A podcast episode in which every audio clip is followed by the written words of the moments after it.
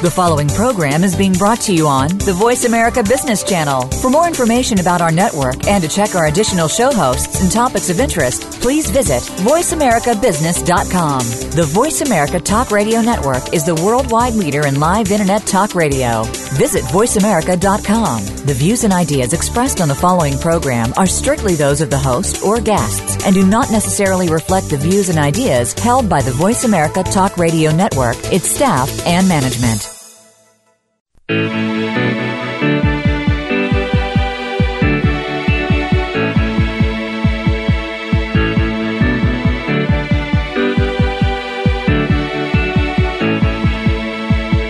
hour of the Costa Report is brought to you by IBM. Big data at the speed of business. Welcome to the Costa Report. I'm Rebecca Costa, and thank you for joining me for another two hours of Straight Talk Radio. I want to welcome members of our armed forces who are joining us over the internet from remote outposts around the world. Thank you for being with us again. In just a moment, we'll be speaking with our nation's first Secretary of Homeland Security, Mr. Tom Ridge, about our response to ISIS, the growing threat of cyber attacks, and what we can and should do to protect critical electrical, communications, and other infrastructure. But before Mr. Ridge joins us, as is my custom every week, let me tell you a little about his background. Thomas Joseph Ridge was born in Munhall, Pennsylvania, the oldest of three children. He grew up in Veterans Public Housing in Pittsburgh Steel Valley, owing to his father's service in the Navy. Ridge earned a scholarship to Harvard University and paid his way through school working in construction. Armed with a strong work ethic, he graduated with honors and was accepted to the Dickinson School of Law. His law education was temporarily interrupted when Ridge was drafted into the Army and served in the 23rd Infantry Division in Vietnam. When he returned to Pennsylvania, he completed his law degree and entered private practice prior to becoming the assistant district attorney in Erie County in 1980. Two years later, Ridge ran for and won a seat in the United States Congress and was reelected six times. Then in 1994, Ridge ran for governor of Pennsylvania and prevailed. In 98, he was reelected, breaking all records for a Republican gubernatorial candidate in that state. He served until 2001 when the uh, following the events of 9/11, President Bush named Ridge to head up the newly created Office of Homeland Security. The Department of Homeland Security consolidated 22 agencies and 180,000 employees into a single agency aimed at protecting the United States from terrorism. Today, Mr. Ridge is the CEO of Ridge Global, is a best-selling author, and is active in the Tom Ridge School of Intelligence Studies and Information Science at Mercyhurst University. He continues to work on the forefront of our most important security issues. It's my pleasure to welcome to the Costa Report our first United States Secretary of Homeland Security, Mr. Tom Ridge. Welcome to the program, Mr. Ridge. Well, thank you very much for that uh, very warm and lovely introduction. And let me just join you in uh, reaching out and expressing my gratitude, uh, as all 300 million citizens do from time to time, to men and women uh, wearing our uniform both in this country and overseas, doing hard work, but work worth doing. I join you in saluting them, and thank you for inv- the invitation to join you Absolutely. Uh, we have so many members of our military that join us over the internet. And uh, I, I, have to tell you, every week we're very fortunate to hear from them.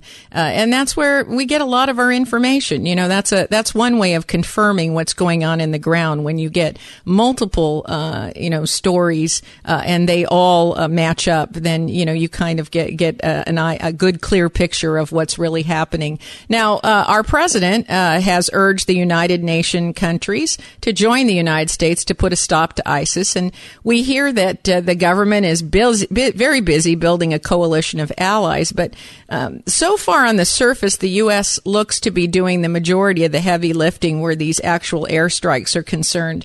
So when we talk about allies, are, are we talking about political allies or allies who are willing to commit serious military personnel and equipment to stop ISIS? What's your view on that?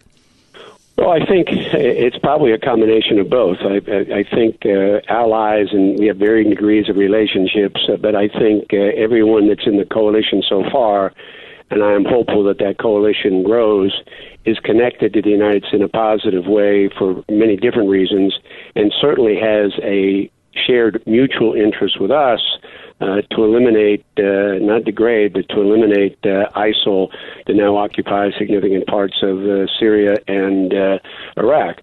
I think at the outset, uh, we are carrying most of the military load. At the Yes. outset, Mhm. however, I think it was very, very important, uh, not from just a military point of view, but I also think from a, uh political point of view, and this is this is why it's critically important to have allies from the Middle East. Uh, and so you have Saudi Arabia, and you have the Emirates, and you have Jordan. Uh, I don't know how many airplanes they got involved, and how many how many bombs that they've they've dropped on these targets. But it is a Middle Eastern problem uh, right now. Could spread and metastasize around the globe. It's a, a problem in the Arab world, and it's a problem in the Islamic community. So I think it's very important to the billions of those who practice that religion to see that even those who share that faith uh, take a look at ISIL as uh, being uh, contrary to their basic beliefs. And so I think that that first group of countries in was very important. I'd like to think in time we're going to have more support uh, from uh, European countries as well because they are certainly in the crosshairs of any potential terrorist activity from ISIL. Absolutely. Now, you have said that ISIL is not a terrorist organization, that it is a military because it controls territory, has money and sophisticated arms, laws, and, and so on. Uh, can you elaborate on that? Yes, well, I, I'm very pleased to. I think uh, they may see themselves as a caliphate state, but they're not. But we shouldn't. I mean, it, it's kind of interesting, and again, it's it, language is so important in this. And I agree with you. That that's that's part of the confusion I think the American people are having. It's the language because we if they're not a terrorist organization and yet we describe our actions as a counterterrorism campaign, it's a little confusing. Well, you know, it's amazing. This is the first time we've ever had this conversation. You anticipated the concern I have specifically about at classifying it as a counterterrorism operation. This is a significantly well armed, well financed, controlling entity that likes to see themselves as a state, but obviously they're not.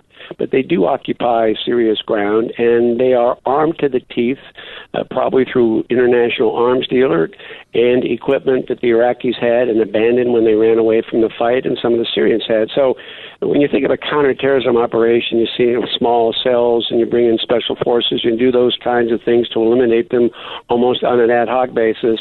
This is an entity that has uh, thousands of troops deployed across a fairly substantial frontier. It's not a terrorist organization, uh, and it's, it's it's an army. It's a terrorist army, and uh, to say it's a counterterrorism uh, operation, I believe, is not accurate, and it kind of dumbs down or um, diminishes the severity of the challenge uh, to America and our allies to eliminate them. It's one thing to go in and eliminate a couple of terrorist cells. It's another to uh, eliminate a group that might be as large as 30,000 and perhaps growing every day.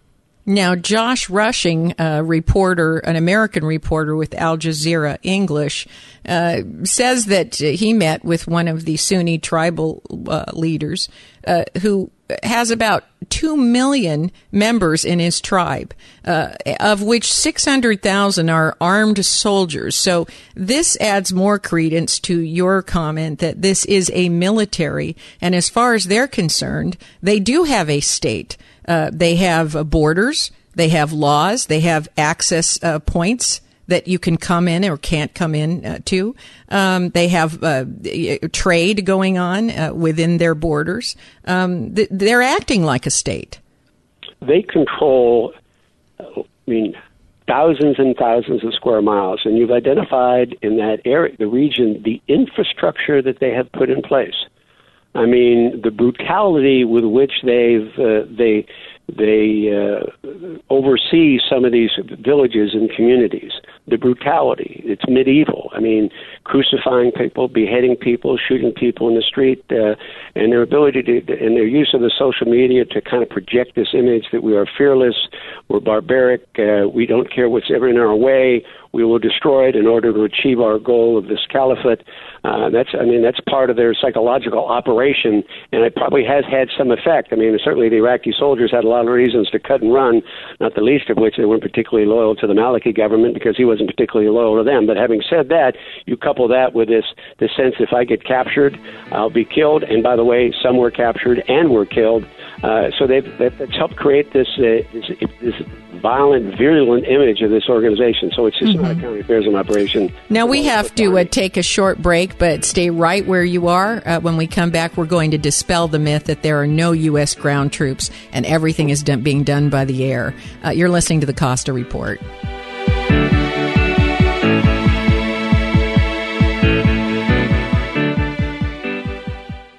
No matter what business you're in, what happens in Washington can make the difference between business success or failure. That's why understanding where government is headed is so important in today's competitive business environment. But where can you find experts who know firsthand the inner workings of our nation's capital?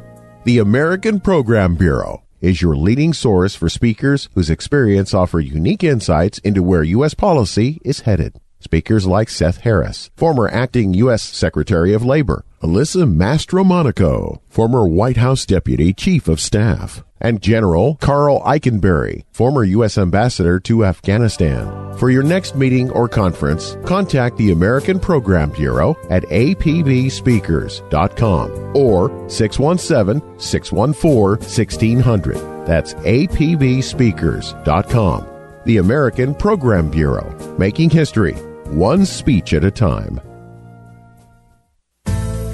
Every day our world gets more complicated. Not only is new information coming at us faster than we can manage, new regulations, technology, and the effects of globalization have made it much more difficult to succeed. That's why I wrote The Watchman's Rattle, a book that, for the first time, explains how complexity makes it hard to separate facts from fiction and eventually causes us to make important decisions based on unproven beliefs. And not just us, our leaders also fall prey to this phenomena. But here's the good news. Once you know the symptoms to watch for, you can safeguard against them. So please go to RebeccaCosta.com that's RebeccaCosta.com and order your copy of The Watchman's Rattle. It only takes a few minutes and the shipping is free. That's RebeccaCosta.com. Do it now. You'll be glad you did.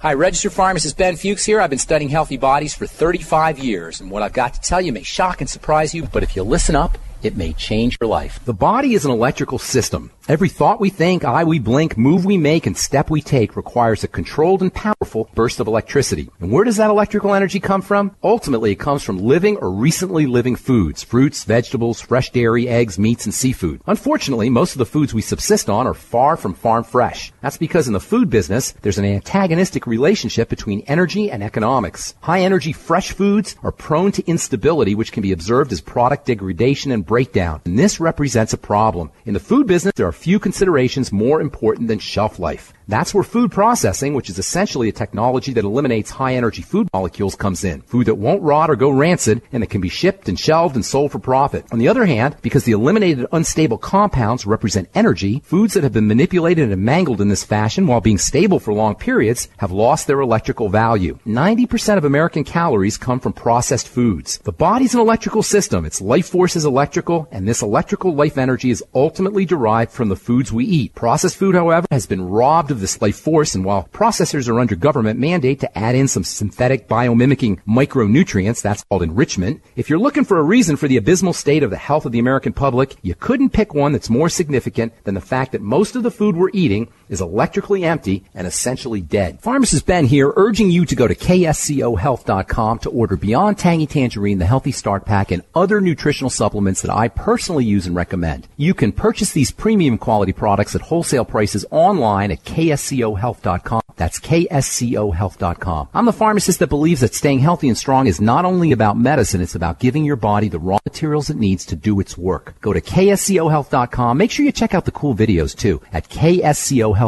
That's kscohealth.com.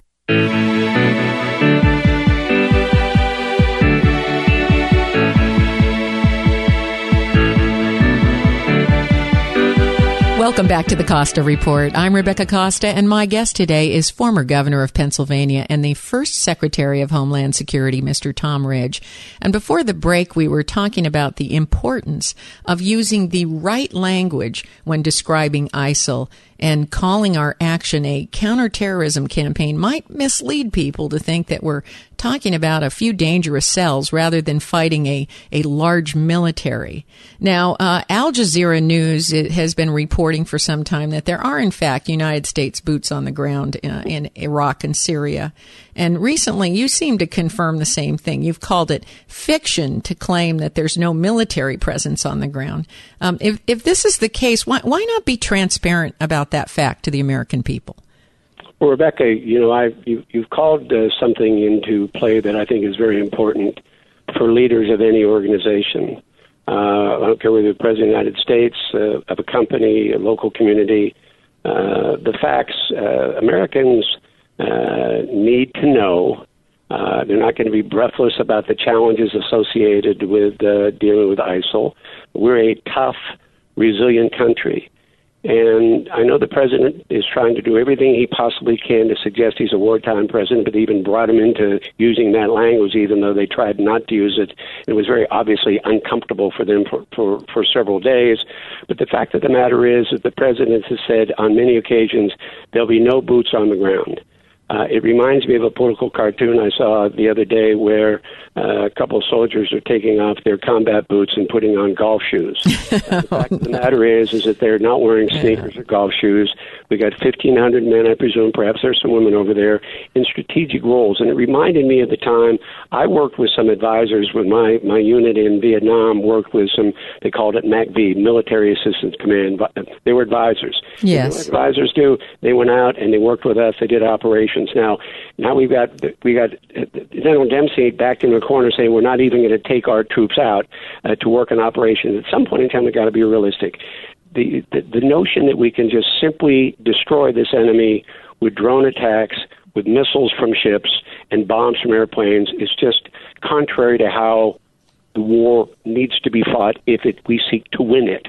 So at some point in time, let's say we have 15 brave patriots doing their job in very perilous territory, and let's not suggest that somehow we think we can overcome this by equipping 5,000 Syrians and relying on the Peshmerga of the Kurds and a few others to get the job done. I think we just have to say if the situation arises and we need to put advisors on the ground to help them conduct military operations, it is in America's interest to do so, period. I, I couldn't agree with you more. Pretty straightforward. Uh, I mean, I just yeah. he's a president. Uh, Americans can deal with that. I know he doesn't want to be viewed as a wartime president, uh, yeah. uh, but uh, he inherited this situation. ISIL grew up under his watch. Uh, I'm not blaming him for it, but it's there. Accept it as part of your responsibility as commander in chief. Level with the troops, level with America, and I think it'd be a lot easier to get the backing of America, which is exactly what a a, a, a president needs. Well, that's what a, a leader does. A leader gets us to accept the truth not uh, yeah not to conceal it from us.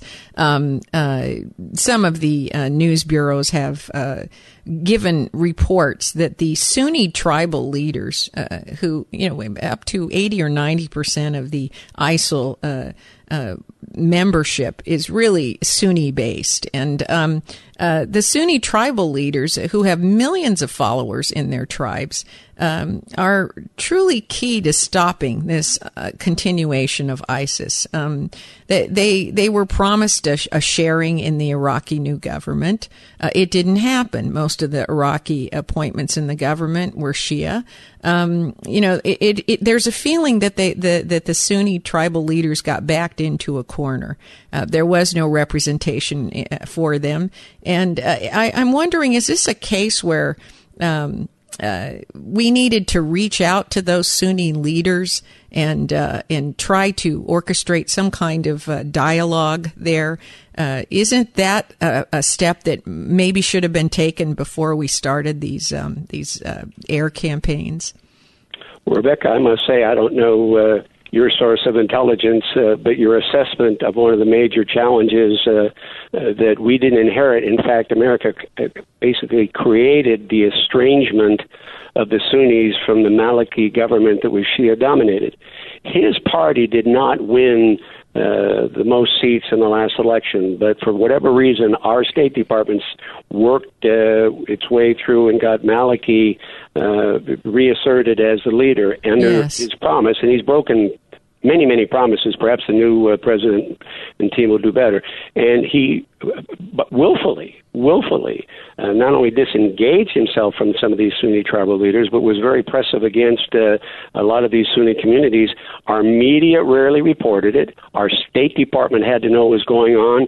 Uh, but I think at the time, Tehran had more influence in Baghdad than we did, even though we spent, uh, we lost a lot of uh, uh, blood over there 4,000 plus men and women and hundreds of billions of dollars. So I think you're onto something that's very important. And this notion that somehow we can reconstitute this army, even under the new uh, leader there, that's going to take an enormous amount of time. So again, we're not quite leveling uh, with the, with the American people. And frankly, this is a challenge, and this is a, a situation that I do lay at the doorstep of the State Department. This is Maliki uh, ran a very repressive regime.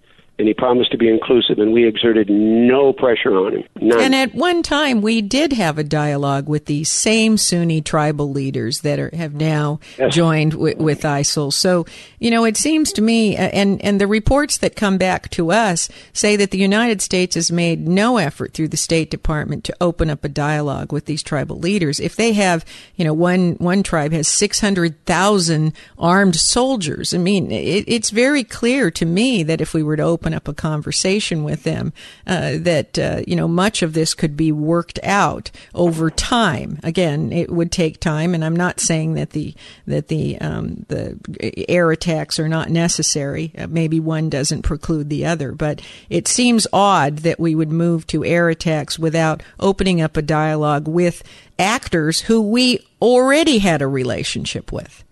Well, your your your commentary, I think, is is is is, is very appropriate because we have a history of very positive relationships. Now, not Yes. all of them.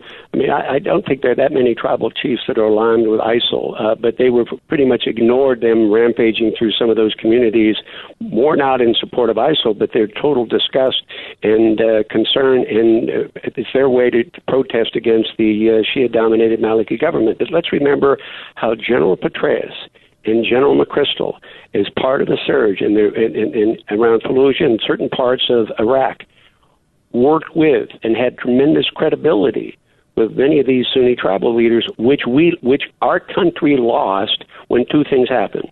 Uh, the president uh, did not insist on keeping 20 or 30,000 of our troops there, boots on the ground, to continue to work with the tribal leaders. And I dare say, if we had kept those 20 or 30,000 in there, I doubt if ISIL would have they, they, grown and matured as rapidly and as they have now.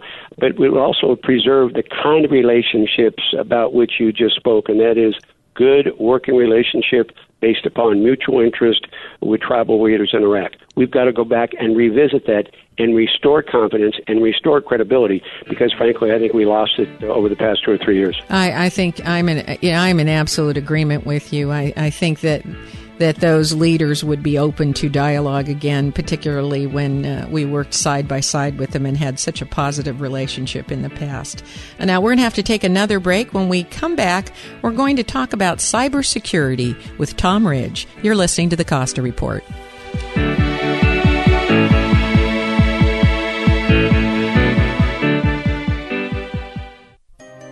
Big data is being generated by everything around us all the time. Every digital process and social media exchange produce it. Systems, sensors, and mobile devices transmit it. Big data is arriving from multiple sources with ever increasing velocity, volume, and variety. It's becoming the world's newest resource for competitive advantage, allowing decision making to move from the elite few to the empowered many. The escalating demand for insights requires a fundamentally new approach to architecture, tools, and practices. To extract meaningful value from big data, you need optimal processing power, analytics capabilities, and skills. Find out how IBM Big Data and Analytics can transform your business. Visit www.ibm.com slash big data today. That's www.ibm.com slash big data. For 30 years, the Pajaro Valley Water Management Agency has worked hard to be an agency delivering answers. PV Water's primary mission is to work collaboratively to protect and sustain the water resources of the Pajaro Valley. The agency is using its three decades of experience to help tackle this unprecedented drought head on, not just with dire warnings, but with practical solutions. On the homepage of the agency's website, pvwater.org, is a link to the newly created Water Conservation Toolkits. These toolkits are filled with resources anyone can utilize to reduce water use while minimizing the impact on comfort, the joy of landscaping, and a bountiful garden. Using water as efficiently as possible helps to protect our precious water resources. The Water Conservation Toolkit and more information on PV Water, an agency delivering answers, is available at pvwater.org. From the incomprehensible brogue of the Highlands of Scotland to the scorching sands of the Middle East to the glitz of West Hollywood and finally to the hobbit like atmosphere of the San Lorenzo Valley. This is the story of Rosemary Chalmers, former subject of Her Majesty the Queen. Excitement, excitement, excitement. Becoming a citizen is a wonderful thing, and I'm thrilled to bits, and I would love you all to come and celebrate. We have many invited dignitaries that are coming because we want to talk about civic mindedness and perhaps just pop that thought into your head about what you can do to make your community better. We're celebrating my citizenship this Friday, the 26th of September from 8 to 9.30 a.m. So come on down to KSCO at 2300 Portola Drive. Have breakfast with us. It's red, white, and blue from 8 a.m. to 9.30. Hula and I hope to see you here. Do you have a plan for your money? Does your money come and go like the tides? Do you just leave your finances to fate? Cash is always flowing, money is always moving, and if you don't manage it, it will move away from you. So many people actually spend more time planning their next trip to the dentist than they do something even more important like their retirement. You know what they say if you don't know where you're going, any road will get you there. Don't leave your financial future to fate. Take charge. Listen to Money Moves every Thursday at 7 p.m. here on KSCO AM 1080. Money Moves is dedicated to providing you tips and tools so you can manage your own money effectively. No one cares about your money more than you do, therefore, you need the skills to manage your money. Listen to Money Moves every Thursday at 7 p.m. here on KSCO AM 1080.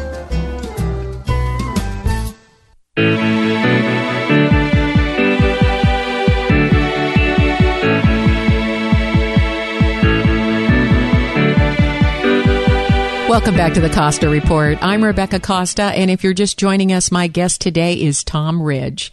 Now, in addition to foreign and physical threats, I know one of the areas that you have voiced concerns over is cybersecurity. You've been active in advising the government on how to protect our electrical grids, and you've also had some concerns about large businesses which have been targets of uh, cyber attacks, such as Home Depot and Target. Can you speak to that for just a moment?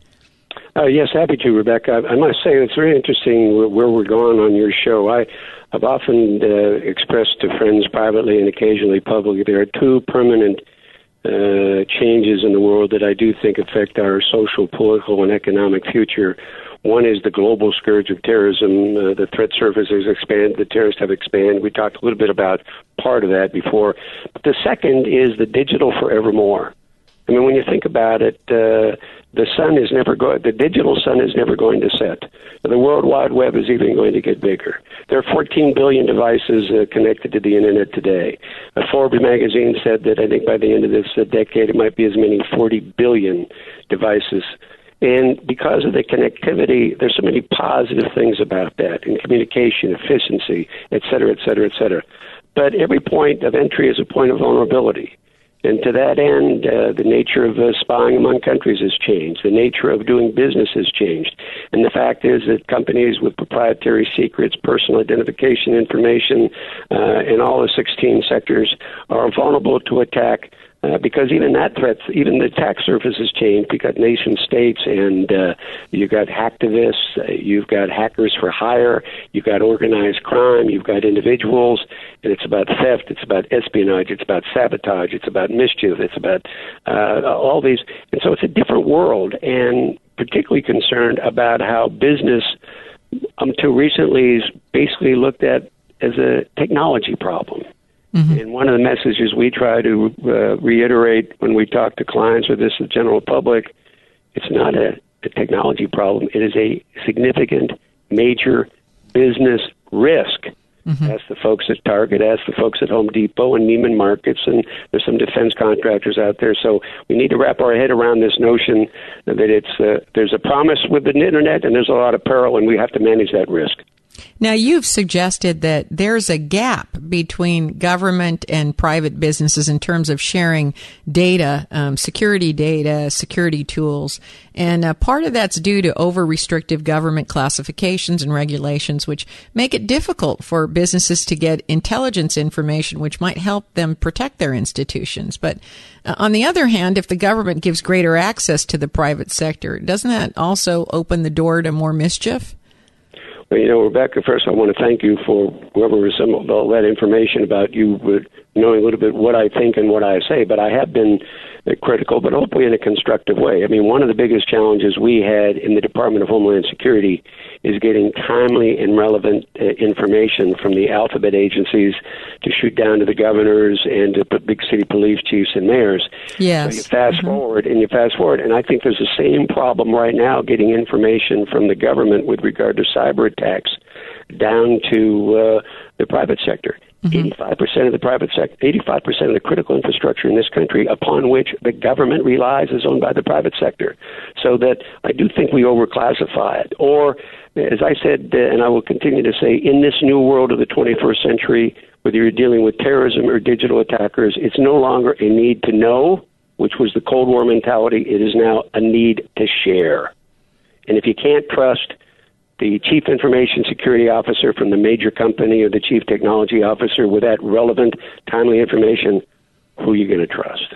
Yes, and and there there does seem to be a gap, doesn't there, between uh, in, the the intelligence that the government is collecting on who is uh, performing these cyber attacks and uh, and how they're being performed, and the access to th- that kind of information, which will would allow private businesses to act on that to defend against those kinds of attacks.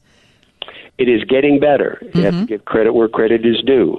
I think depending on who you talk to in the individual communities, uh, you're seeing the alphabet agencies, particularly the FBI, a lot more aggressive, reaching out and contacting and sharing information. But depend on whom with whom you've had the conversation. Many of them will say, "But we already knew that," mm. or they didn't tell us anything that we could that was actionable. So, I know there's always a super sensitivity to leaks. But when you're combating terrorists, whether they're the physical kind that you're dealing with ISIL and Al Qaeda and the rest of them, or the digital terrorists, uh, the trespassers on the internet, if we cannot trust fellow Americans to use that information if it's properly given to them, then who are we going to trust? You cannot secure the country from inside the Beltway and everybody and uh, everybody needs to understand that all the allies and the partnerships you have are out in the 50 states and territories, and responsible people in responsible positions should be treated as patriots, not as potential leakers. Now, now the Russians used cyber attacks prior to their actions in Georgia, and the Chinese military sees cyber attacks as part of an ongoing weapons program. And, and uh, and you, you've made the comment, which I agree with 100%, that cyber warfare is not a war of the future. It, it's here right now. Absolutely. Um, uh, uh, and I, I agree with that. Uh, now, we have videos on YouTube showing a fellow that uh, used a 3D printer to print a plastic gun that fires three or four rounds. So, how long before I can print the parts for more serious weapons at home? But, but how is our government going to stop things like 3D printing of weapons, for example? Well, I think uh, I'm not sure we're ever going to be able to uh, stop that. I mean, you get the government inside. I mean, 3D manufacturing. Again, it's the challenge with the internet about which you and I spoke a few minutes ago. There's so much, so many positive things yes. associated with the internet and the World Wide Web. I mean, just so much good could come out of it, but it is still a perilous network, and the enterprises that result from that.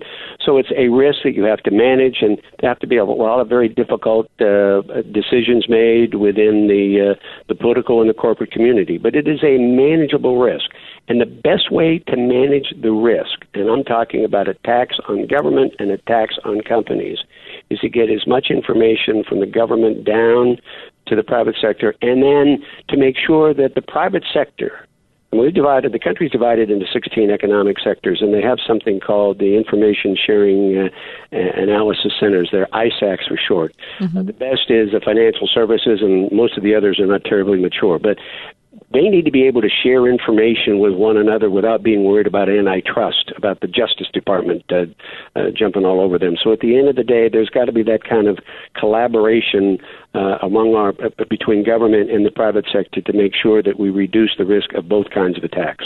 It's interesting. Not long ago, I had Vint Cerf, who was one of the actual inventors, not Al Gore, yeah. but uh, one of the actual inventors yes. of the internet uh, when it was a DARPA program. He's uh, now a chief scientist and technologist at Google. He was on the program, and uh, ironically, he was in favor of uh, controlling the information on the internet. He doesn't want it. Uh, he doesn't believe it should be turned into the Wild West, where uh, you should be able to download um, schematics for missiles. Uh, he feels it's inappropriate, just as as uh, saying curse words on television and uh, the radio is inappropriate. He believes that the internet should have regulations, laws, and then there should be oversight. Uh, what do you think about that?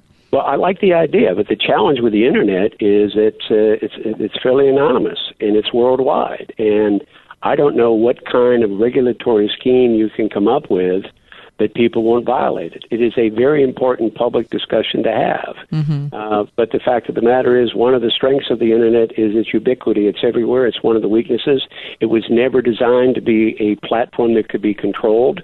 And uh, the fact is, it'll never be able to be controlled. So, you it is in our best interest. It's like you don't want uh, weapons in the hands of minors. You don't want. There's certain things that, uh, consistent with the Constitution, uh, that we could do uh, and, and protect the privacy and protect rights of individuals and companies. But uh, that, that that is a regimen in the digital forevermore that we're just scratching the surface is how we can control it and our ability to control it.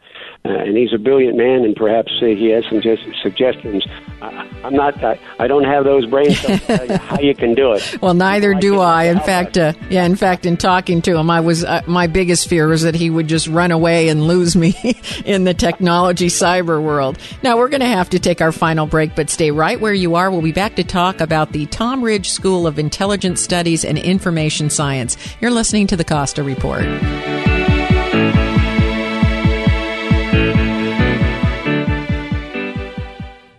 Big data is changing the way organizations work. From data driven marketing and ad targeting to the connected car, big data is fueling product innovation and new revenue opportunities. It's creating a culture in which business and IT leaders join forces to realize value from all data. They infuse analytics everywhere and make speed a differentiator, gaining competitive advantage from faster, more informed decisions. Leading organizations are creating new business models, developing new roles, and defining new big data architectures, including an infrastructure that can manage and process exploding volumes of structured and unstructured data, in motion as well as at rest while protecting data privacy and security. Find out how IBM Big Data and Analytics can transform your business. Visit www.ibm.com/bigdata today. I'm here today with Scott Caraccioli of Caraccioli Cellars, and I have a question for you, Scott. What goes into making Méthode Champenoise bubble? You know, it's a process that's really defined by the French government that we've taken and enacted into our wines, which really drive the quality of our sparkling project. So, this is a process that the French government defines pretty specifically, and you remain faithful to that. Yeah, 100%. And in some places, we push it a little bit. Now, how do the bubbles translate on the palate? You know, it really gives you that vehicle, that mousse for the character of the sparkling wine, carrying the fruit and the complexity. It's the expression of the wine To find out more about Caraccioli wines, visit us at www.caracciolicellars.com or stop by our tasting room in downtown Carmel, California. That's Caraccioli Cellars, C A R A C C I O L I, Cellars. Come taste the difference. Come to Watsonville and look at that. Folks, Michael Olson here. It is a beautiful day down here in Watsonville. I'm at Marty Franich Ford Lincoln and right here in front of me out on the lot is something new I've never seen before, and it is hot. Rocky, what is it? Michael, I'm excited to tell all the listeners that's the new Lincoln MKC. It's a new, smaller SUV with the Lincoln brand name on it, and it's got many, many class exclusive features such as an active shutter grill. it's got push button shift. It's just something people have to come down and see for themselves. And don't forget to ask the folks at Marty Franich Ford Lincoln about the 0% financing for 60 months on 2014 Lincoln MKX, MKZ, MKZ Hybrid, and Navigator models. I like to remind people that we're the exclusive Lincoln dealer for Santa Cruz County now. We've got these new Lincoln MKCs and they're priced right and ready to roll at Marty Franich Ford Lincoln in Watsonville. For the last 60 years, Coast Paper and Supply has been serving locals and businesses for all their cleaning and paper supply needs. With an 1800 square foot showroom and nearly 5,000 products, you'll find everything you're looking for in the way of janitorial supplies, retail and industrial packaging, and disposable food service products for business or home. Not to mention their huge selection of boxes and shipping supplies. Their family owned and operated business is located at 151 Josephine on River Street in Santa Cruz. Call 831-423-3350 or visit Coast Paper Supply Inc.com, a proud member of Think Local First. Join me for It's a Question of Balance with Ruth Copland on Saturday evening 8 till 10. My in depth arts interview is with award winning graphic novel writer and academic Gene Luen Yang. In the Out and About feature, we ask Should happiness be the goal of life? I talk to Professor Galindo, author of Non Pursuit of Happiness, and interview local people for their opinions. Join me Saturday evening 8 till 10 on AM 1080 or KSCO.com live stream.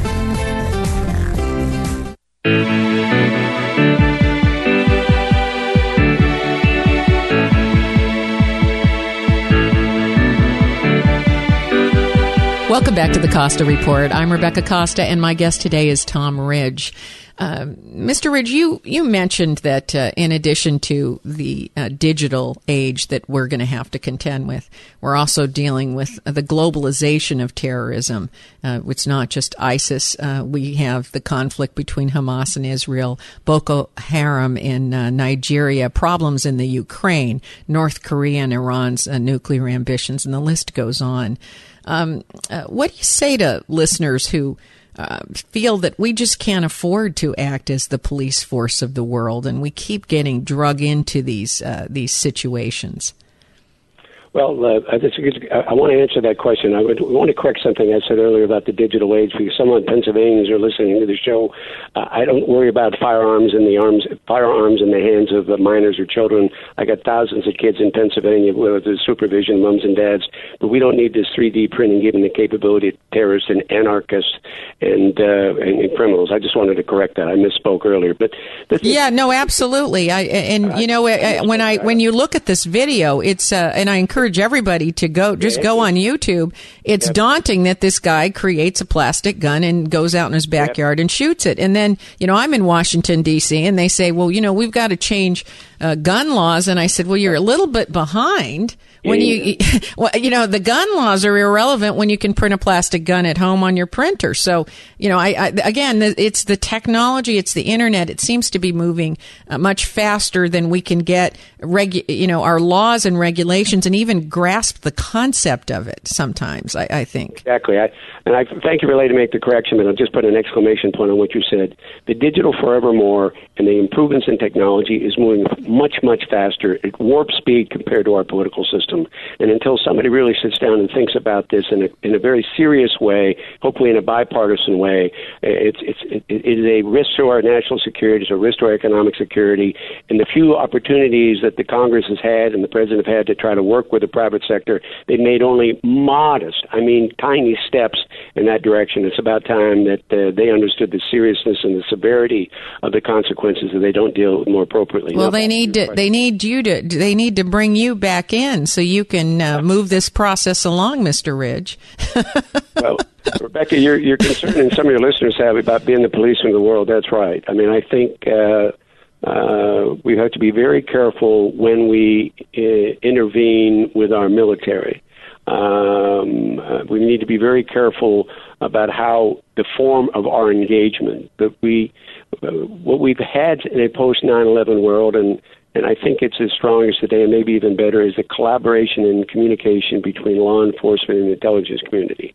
Uh, that has to continue to be a high priority. Mm-hmm. I think one of the biggest challenges going forward, and you mentioned some of these, is again, I mean, I just don't want to he sounds so critical, but when when Bin Laden was killed, the administration said we got Al Qaeda on the run. I mean, that's such a horrible misstatement. Politically self-serving, they're on the run. Uh, they're they're getting bigger and they're growing elsewhere. So I mean, just the American public needs to understand we don't have to be afraid of this, but it is a it is something we're going to be dealing with. So let's be straightforward. I think one of the biggest challenges right now going forward is how we deal with Iran. If you look at that instability in the Middle East, which you got Hezbollah, you got Hamas, you got the Palestinian Islamic Jihad, you got Al Qaeda cells, and just about everywhere you look, uh, you can find the tentacles of uh, the mullahs and uh, Iran. And uh, I think the president has to proceed very, very carefully. They made a very appropriate decision not to deal with Iran and dealing and trying to uh, defeat ISIL. Mm-hmm. Uh, the enemy of my enemy is still my enemy. They'll never be. They are not our friends, and they've de- demonstrated over the past three or four years they've kept the Western world talking, and they've built more centrifuges. So I think dealing with Iran in a more direct way helps mitigate uh, some of that threat. But again, it is a global surge. It's uh, not going away, and uh, we're just going to have to deal with it selectively with military, comprehensively with intelligence and law enforcement, and keep maintaining a strong and vigilant uh, defense here at home. Well, I'll tell you, you and I could do a whole show on just our relationship with Iran. Uh, with the new leadership in Iran, they seem Anytime. seem to be uh, exercising great restraint relative to the uh, recent uh, conflict between Israel and Hamas, where they, you know, were were never uh, c- conservative about jumping in uh, to uh, you know show uh, how Israel was uh, attacking Hamas. In this particular case, they showed a great deal of public restraint, and uh, that may hopefully that may be a sign that uh, you know that they are understanding that Israel is an important ally of the United States. Now, before we run out of time, I do want to ask you about the Tom Ridge School of Intelligence Studies and Information Science at Mercyhurst University. Um, that is a program that's helping to prepare future generations to uh, deal with a, a, uh, a different kind of world. And I'd like you to talk about that if you have a moment. Well, thank you very much. I'm uh, proud of this jewel of a school in my hometown of Erie, Pennsylvania. Uh, for whatever reason, they've been kind enough to uh, try to build a library based on some records as governor's Homeland Security Secretary. But long before that, they began this program of intelligence analysis. And and and, and uh, it, it's very unique uh, because they train these men and women. They've got an undergraduate and graduate program.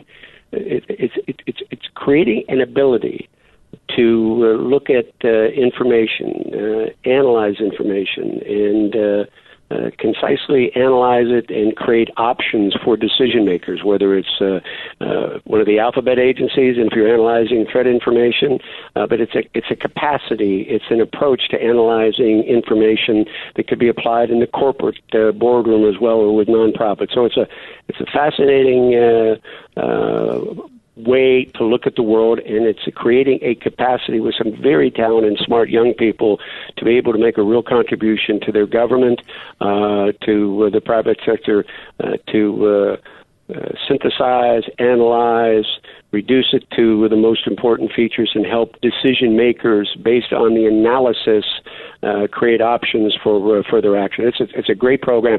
Everybody that goes through the program, uh, I think last month, everybody that walks out the degree also walks out with a job offer too. So it's a, again, it's the way of the world, 21st century, the information age, big data. Who's going to take a look at all that information? Who's going to synthesize it? Who's going to analyze it? And who's going to make some recommendations for action?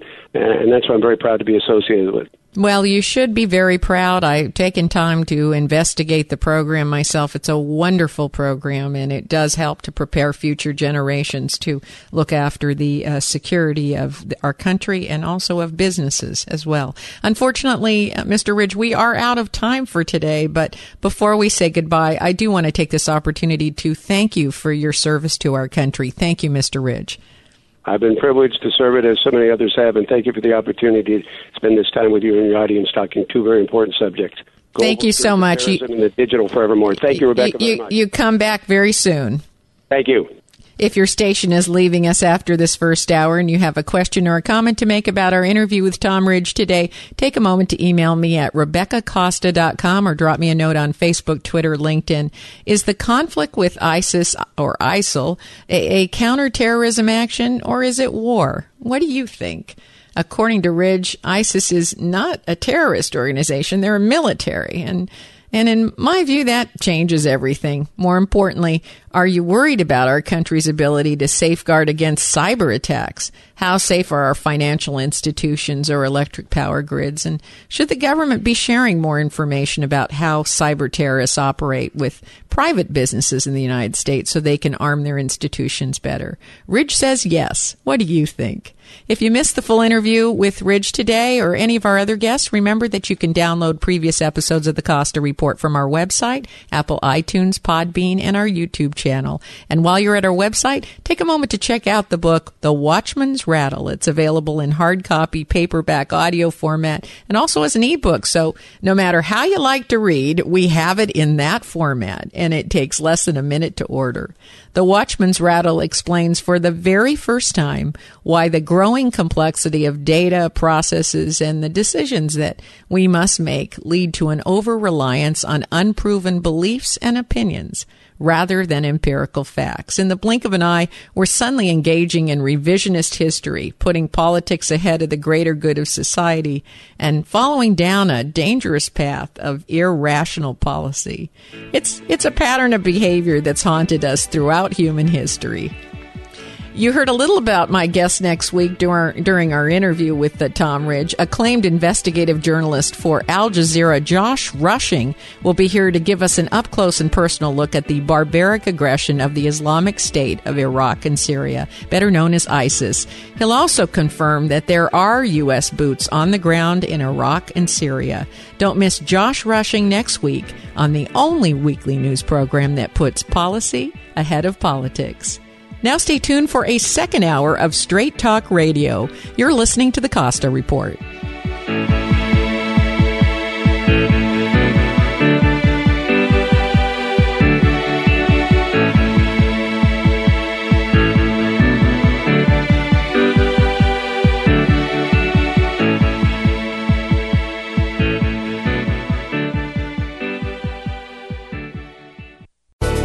Thanks again for listening to the preceding program brought to you on the Voice America Business Channel. For more information about our network and to check out additional show hosts and topics of interest, please visit voiceamericabusiness.com. The Voice America Talk Radio Network is the worldwide leader in live Internet talk radio.